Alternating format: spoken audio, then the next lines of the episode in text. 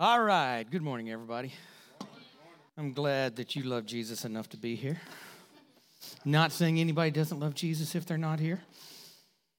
But here we are, right? That's right. I really am glad that you guys are here this morning. Um, with everything that's going on, I did go to the Lord and just say, hey, uh, do we need to change what we're doing? Do we need to adjust what we're doing? And he said, no. I knew this was coming. I've already given you a message. Give that message. So that's what we're going to do this morning. Um, has been said many times up here there there are some terrible things going on there's a lot of fear going on but that's not who we are and we're just going to continue to do what we do we're going to continue to be here on sunday mornings until they tell us we can't i don't believe it's going to get to that place but we're going to have church on Sunday mornings until they say no gathering at all, okay? So we're here. So, um, this morning we're going to be in First, Cha- First Samuel chapter 9, and we're also going to be in Numbers chapter 13. If you've got a Bible and you want to follow along, find Numbers 13 put your finger there, put something there to, to hold your place, and then go find 1 Samuel 9, because that's where we're going to be most of the time. If you don't have a Bible, or if you prefer, as always, we're going to be right up here on the screen with all of the scriptures. Okay, in 1920, a man named Oswald Smith stood before the board of a missionary organization in Canada. And it had been his, uh, his dream, his passion, his desire to be a missionary. And he had prayed a prayer many, many times saying, Lord, I, I want to go to the nations for you. Will you open a door for me? Now, uh, Oswald Smith, all throughout his childhood and uh, his teenage years, he had been very, very sick. In fact, he had missed two full school years recovering from pneumonia. And um, the doctors didn't even think that he would make it to, to adulthood, but he did. And at 23 years old, he gave his life to the Lord at a crusade in Toronto. And that's why he was there meeting with this mission organization, and this was not the first mission organization that he had met with. But because of his record of illness, the mission organization turned him down. So his he was highly disappointed, his his dreams seemed to be crushed, and what would he do? What would he do? Now, this had been his dream what would he do? All he wanted to do was preach the gospel and go be a missionary. Now, what would he do? And I'm going to leave. That's a cliffhanger, okay? I'm going to leave that right there. You'll find out what happens at the end. But we're finishing our lesson series this week called Lies That We Tell Ourselves. Uh, we've exposed the lies that I can handle sin, that I can handle fear, that I can handle stress, and I can handle rejection. Uh, that must have been the best message I've ever preached in my life because people that don't even like me were calling me this week and saying that was a good message. So if you missed that last week, you may want to go back and listen to it. I can handle rejection. But this morning, we're going to expose the lie that I can handle disappointment. Martin Luther King Jr. said, We must accept finite disappointment, but never lose infinite hope. In other words, there are going to be things that come along in life that may bring some disappointment, but they have an end because we have hope in something that has no end. You hear me? Romans 5 5 says, And hope does not disappoint because the love of God has been poured out within our hearts through the Holy Spirit who has given to us. Disappointment and hope are mortal enemies. They're mortal enemies. Now, you need to understand that uh, hope and disappointment both operate in, in our emotional realm, in our emotion, and in our mind. Uh, faith operates in our spirit. God gave us a measure of faith. That's what the word says, that we have a measure of faith. But faith can only rise as high as our emotions and our mind will let it go. So often, faith gets squashed right here. But hope, there's a reason that the Bible says that we have to have hope and faith. There's a reason that the Bible says that faith is the substance of things hoped for, because hope deals with our emotions and our mind. When Corey was up here and he was preaching to you, it's probably the best message you're going to hear today. But when he was preaching to you, what he was doing was stirring up hope. And he said, You know, I'm just stirring you up a little bit. He's stirring up hope so the faith can arise in us. You hear me? So, fa- hope and disappointment are mortal enemies. They cannot operate in the same space. Either disappointment is going to overwhelm hope, or hope is going to drive disappointment out. So let's look at a story here. In 1 Samuel chapter 9, starting in verse 3. Now the donkeys of Kish, Saul's father, were lost. Now Saul was, was to become the first king of Israel. This is before he is king. The donkeys were lost. So Kish said to his son, Take now with you one of the servants and arise, go and search for the donkeys. So, the first thing that I want to ask this morning is what's your donkey's name? What is your donkey's name? There are two famous donkeys in the Bible, or two came to mind as I was putting this together. The first one was Balaam's donkey. Balaam was a prophet but didn't have enough sense to see the angel of the Lord standing in his way. It's pretty sad when your donkey has to tell you, don't go this way. The donkey knew more about the direction of the Lord than the prophet of God. Okay? So there are times that we lose direction. Have you ever lost your direction? Have you ever questioned your direction? Or have you ever just been plain confused about your direction? Now, the second donkey is out of the New Testament. And it was the donkey that carried Jesus into Jerusalem on Palm Sunday. This donkey had the honor of carrying all of the promises of God on his back. Salvation on his back. Everything that God was promising humanity was on his back. Have you ever been holding on to a promise, but it seems to be out of reach? Here's the last thing I want, to, show you this. Saul had been sent to find the donkeys. The name Saul means desired or asked for. Have you ever been desiring or asking for direction or fulfillment of God's promises in your life, but it seems like your donkey's lost? This is the moment that disappointment starts laying siege to your mind and to your emotions. Proverbs 13 12, the first part of the scripture there says, Hope deferred makes the heart sick. Hope put off makes the heart sick. Hope that does not pull up faith and bloom into what God wants it to be makes the heart sick.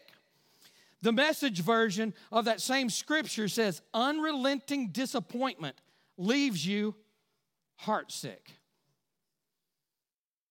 Many times we deal with unrelenting disappointment in life, in love, in family, in finding toilet paper. Sometimes we're even disappointed in church and disappointed in God. What's your donkey's name? Loss, hurt, rejection. What's your donkey's name? So let's see what happened to Saul here. Back in 1 Samuel 9, verse 4 says, He passed through the hill country of Ephraim and passed through the land of Shalisha. but did not find them. The donkeys. They passed through the land of Shalim, but they were not there. Then he passed through the land of the Benjamites, but he did not find them. He's looking everywhere, but he does not find them. He's looking here, he's looking there, but he does not find them. So here's the second thing I want to ask you Are we going to live by the buts of disappointment or by the buts of hope? Buts of disappointment or buts of hope? Sometimes I feel like I'm seeking, but I'm not finding. Instead, I'm finding discouragement. Because it looks like the promises of God are just not for me. Now, if you put your finger in Numbers 13 and you want to flip over there, we're going to look at a few scriptures here in Numbers 13, starting in verse 27. What's going on here is um, the children of Israel. They've come up to the promised land after God has, has released them from slavery in Egypt, and they've come up to the promised land. And Moses sends 12 spies into the land. God's already told them that the land is good. God's already told him that the land uh, uh, produces a lot of fruit. God's already told him that he's going to take care of all the enemies that are in the promised land. So, this is what's going on. It says, This was the report to Moses. We entered the land you sent us to explore and indeed, it was a bountiful country. Indeed, God told the truth. A land flowing with milk and honey. God told the truth. Here's the kind of produce. What they had done, it said that, the, that just, just a cluster of grapes was so big out of the promised land that it took two men to carry it. And they carried it back to Moses and they go, See, here's even proof God didn't lie. God told the truth. but, but the people living there are powerful, and their towns are large and fortified. This is what discouragement says. It says, I know what God said, but it doesn't work for me. I know that God has said that uh, one of his covenant names is the God that heals, but it doesn't work for me. One of his covenant names is the God that provides, but it doesn't work for me. Another covenant name is the God of peace, but it doesn't work for me. I see it working for other people, but it doesn't seem to be working for me. Discouragement says, I know what God says, but it doesn't work for me. But guess what? We got to battle but with but. Hope battling disappointment brings the but of expectation. God wants to build expectation in us, and it will overcome the but of discouragement. There in Numbers 13, verse 30, says, But Caleb, Caleb was one of the guys that had been sent into the promised land. But Caleb tried to quiet the people. Let's go at once and take the land. Let's do it. God has promised it. We can do it. Let's go. Let's go. We can certainly conquer it, the scripture says. I like Caleb. The name Caleb means bold like a dog. And sometimes we need to have some bold dog anointing. We need to have some bold dog tenacity about us. You can see the promise. All these men had walked into the promised land and they go, Look, God didn't lie, but we can't do it. We can't do it. We can't do it. And Caleb goes, Yes, we can. Yes, we can. We're not waiting. We're going right now. We're going to take it because God said that we could take it, and that's why we're going to do it. The promises of God, just as Corey was talking about, the promises of God are for you. Might not look like it, might not feel like it, might not smell like it but you've got to have a little bold dog about you that says, I'm not letting go until I get what I'm after from God. Hold on to the promises of God. Where are his promises?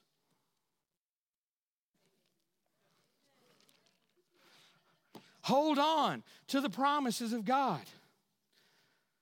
Look what God has said, look at what God has done, and understand that we can do it.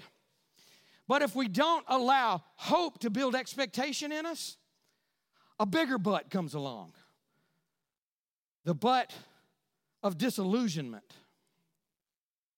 Dropping down just a couple of verses there. In Numbers 13, verse 31, but.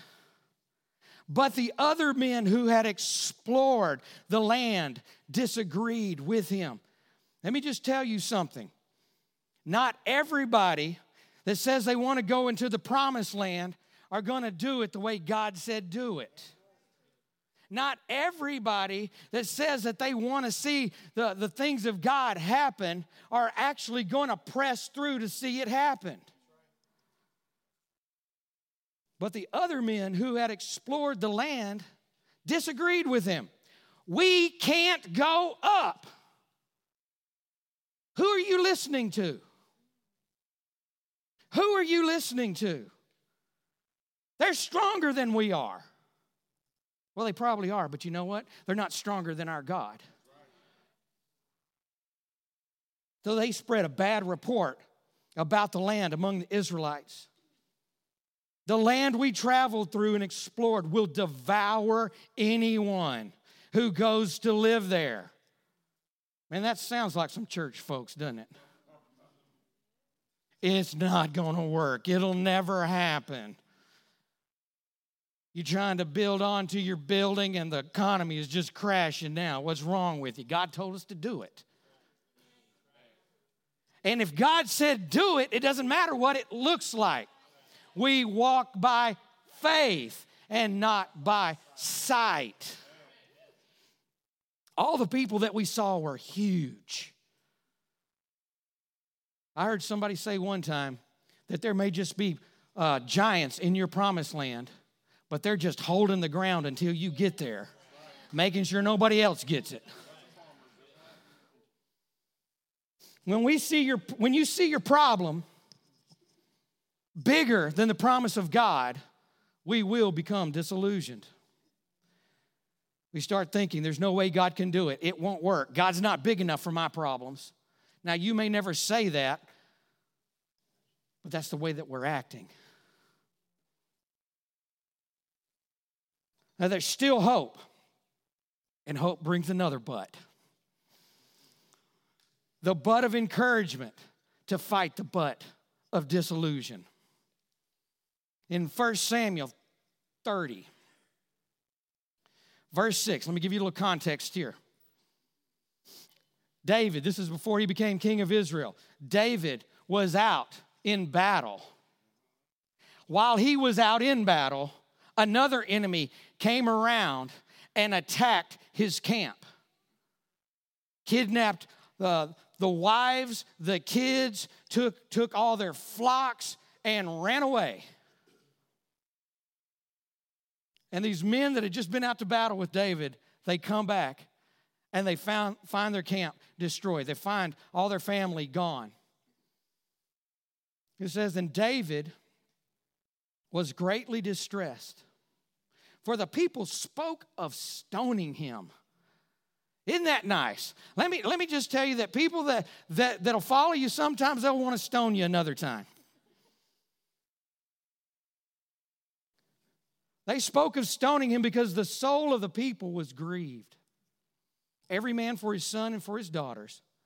But, but David encouraged himself in the Lord. Sometimes, sometimes we have got to just get alone with God by ourselves. It doesn't matter what everybody else is saying. It doesn't matter what everybody else is doing. How do you encourage yourself in the Lord? You better be able to pick up your own Bible and flip over to Psalms 91 and know what it says right there. You will not be afraid of any terror by night. I'm not going to be afraid. We need to know that it says, No evil will befall you, nor will any plague come near your tent. I'm not living in a tent, but if I need to put a tent out in the backyard just so this will be uh, fulfilled in my life, I will do it. We need to be able to encourage ourselves in the Lord. We need to be able to get into worship. Worship doesn't just happen here on Sunday mornings, it can happen wherever you are at any time. You don't even have to have music. It's just you and the Lord. If we don't find encouragement in the Lord, if we continue down this path, the path of disappointment, the obvious ending is defeat. Defeat. Now back to 1 Samuel chapter 9.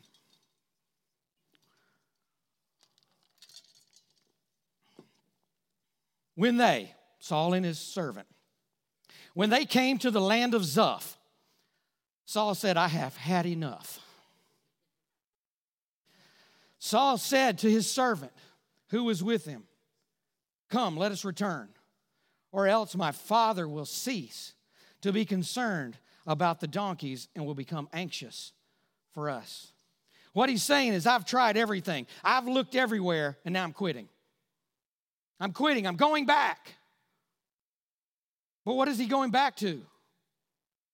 The donkeys aren't there. If we quit, what are we going back to? We're going back to that same place where we said we didn't have direction. We're going back to that same place where we said I didn't see the fulfillment of the promises of God. We're going back to the same place. So the only real option is to go on. I want you to imagine for a second a stone cutter with a, a, a huge piece of stone and he's got his hammer and he's striking it. And he has struck it a hundred times, and there's not even a crack in it. But on that hundred and first time, bam, it breaks in two. Now he's smart enough to know that it wasn't the hundred and first strike that broke it. It was the hundred and first plus the other hundred that had gone into it. Sometimes in life, we got to hammer at things. We got to hammer in prayer. We got to we got to hammer for relationships. We've got to hammer for freedom. We got to hammer against addictions. We've got to hammer against things. If we quit now,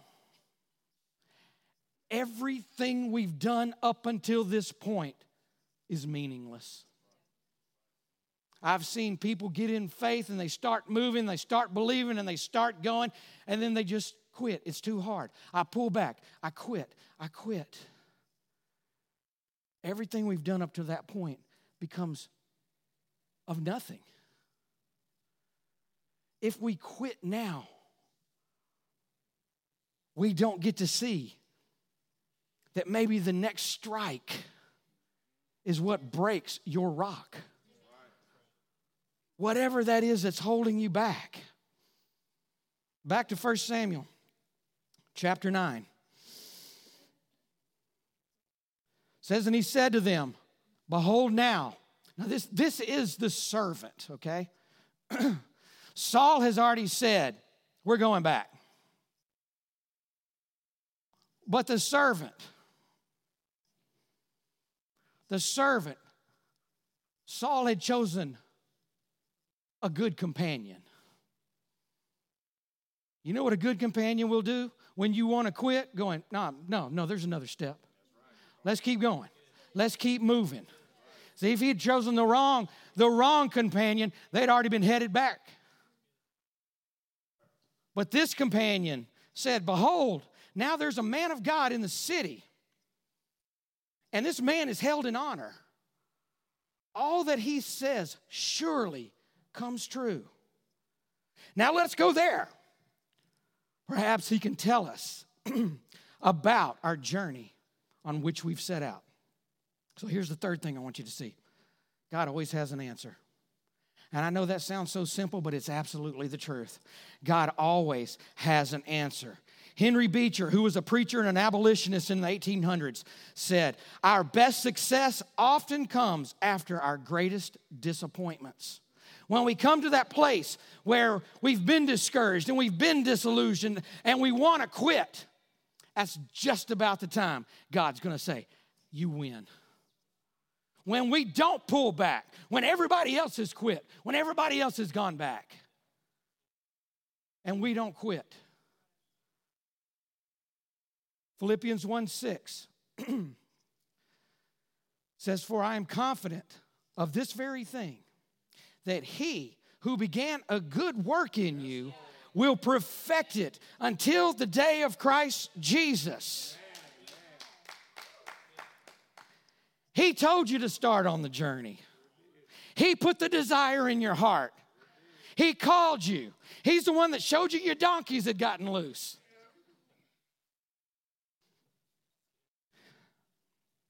And you know what? He's going to keep leading you and keep guiding you. He's going to keep working on your behalf until Jesus comes and takes you to heaven. But why does it take so long? Why does it seem so painful? 1 Corinthians 15 36 answers that. Why does it take so long? What a foolish question. When you put a seed into the ground, it doesn't grow into a plant unless it dies first. I want you to hear this. There's a period of time when death and destiny look a lot alike. There's a period of time when it seems like you just covered up. There's a period of time when it seems dark. And God has planted the seed of hope in you for your situation, but it has to grow. It has to grow. Isaiah 61 calls us oaks of righteousness, but trees start as seeds. I want to be an oak of righteousness, but trees start as seeds. I look back. Here's my last point. Back to 1 Samuel 9, verse 14. 1 Samuel 9, 14. So they went up to the city, Saul and his companion. So they went up to the city. And as they came into the city, behold, Samuel was coming out towards them to go up to the high place. Samuel was the man of God that the servant was talking about. Now, a day before Saul's coming, the Lord had revealed this to Samuel. Let me read that again.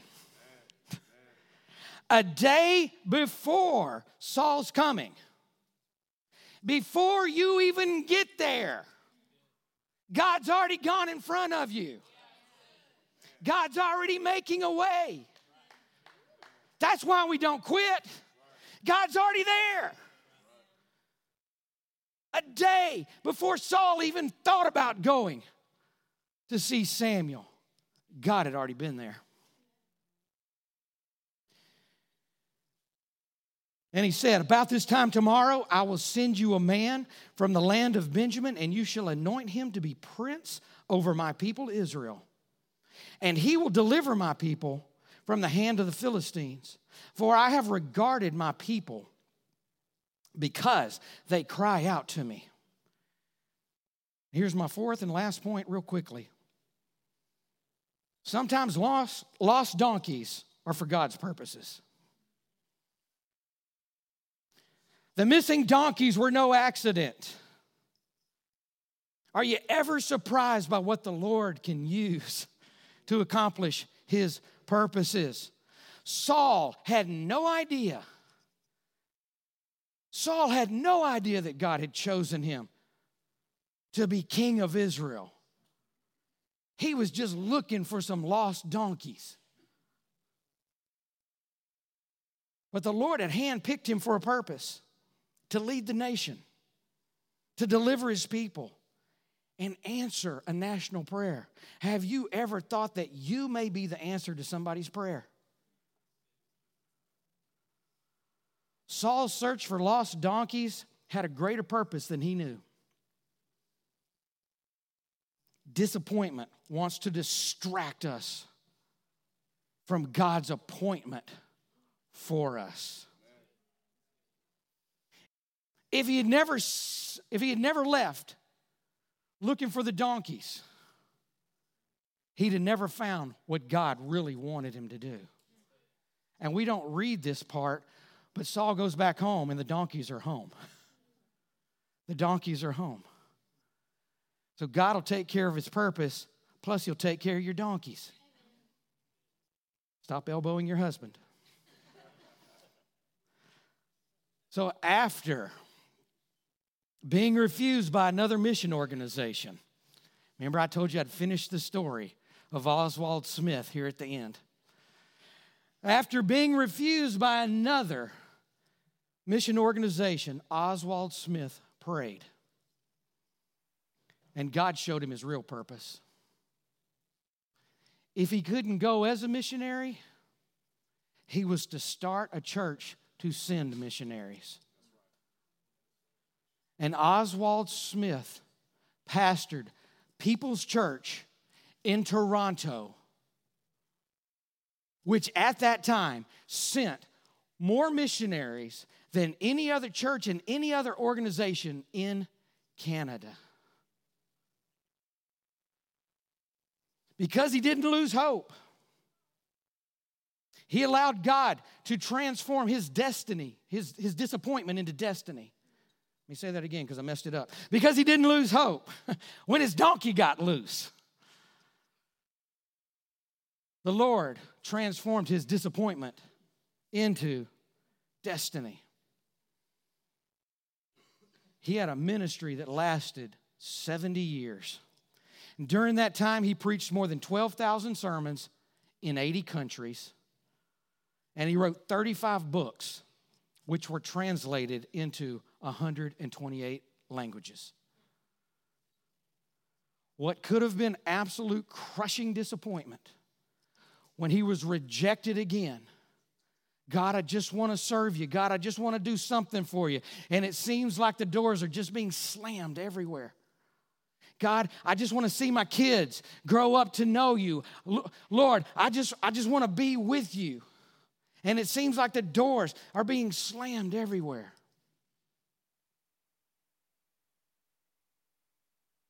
We can be in disappointment.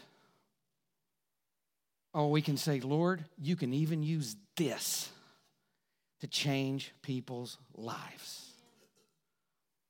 Don't let disappointment rob you of your destiny. What I want you to know, what I want you to know